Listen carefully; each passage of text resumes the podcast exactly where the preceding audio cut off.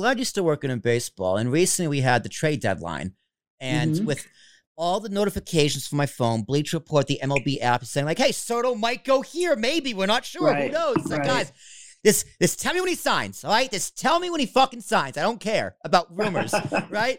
Um, but you as an MLB scout, what's what's that time of the year like for you? Because it's really All Star and second half, like and after the All Star break until the deadline in August, it's just nonstop trade rumors and the hot stove and all that stuff. So as a scout, what's what's your day to day like? Because if you're working for one team, I, I'd imagine the GM whoever's making those deals is going to come to you and say, "Who do we keep? Who can we get rid of? Give me the numbers." So what's Well, what's that they- like? What's that like from a got their scout analytics department and all that. They, Okay. And they they're on they're working the phones with um, you know different GMs and stuff like that. But what they really rely on us for is uh, the scout who like sign who, who works in the area and would know that player. They, they don't know makeup. Makeup doesn't just show up in scouting reports or in video or in analytics. That's where scouting has to continue. And there's been a big cutback in scouting. A lot of clubs are doing mostly video scouting, but you need the human element too. Um, all this advanced analytics and this uh, tracker and all that, exit velo, stuff like that, launch angle, that's all important. That's all new, this high tech stuff. But you're never going to be able to tell what kind of person you're getting through that technology. Mm. So that's I've gotten calls like close to trade deadlines, like what do, you, what do you got on this guy? Of course, they want to know what you're thinking of him as a player, but more importantly, makeup wise. You know, there was this one incident, I remember about five, six years ago, GM called us to see, okay, we heard this guy got into it with another player, and, and I think he was in rookie ball or something.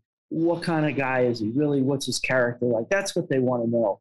Um, they, they do rely on scouts and will go to scouts for their opinion during the trade line deadline. Absolutely. No, do you do you And only they have a lot of advanced scouts out there Mhm. who are just you know following guys like Soto because they're in on them, right? They might make pull a trade on them. So they do have advanced scouts, you know, out there doing looking at them too. would, would you would you only talk to your GM or like would like say if like you're working for the Mariners and someone from the Royals like would someone from the Royals contact you or is it about No, no, it, would, it would it would only go within your organization? Yeah, you're not as a scout. You just share information with your club, and that's it. Right. But You're not supposed to. You know that would be a conflict of interest. Okay, that makes Yeah. sense. That's their job to get to find out that information. Right. It's a competition, right? It's it's, it's a very cutthroat business. You don't want to give uh, any good information or valuable information away like that. Right. So if, if you're coming up with like a list of prospects, um, like for example, the, the, the funniest part of the deadline was the Yankees traded Joey Gallo for the Dodgers' 15th prospect, right? They're 15th in the rankings.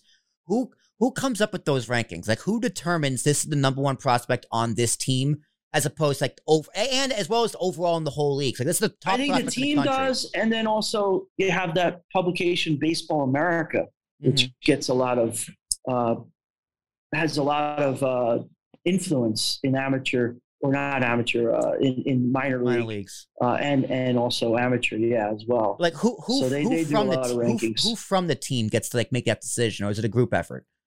Um, yeah, group effort. You have like a player personnel director, and then you have farm director, and then you have uh, coaches down on the farm, and they all, you know, they meet and they they rank these guys.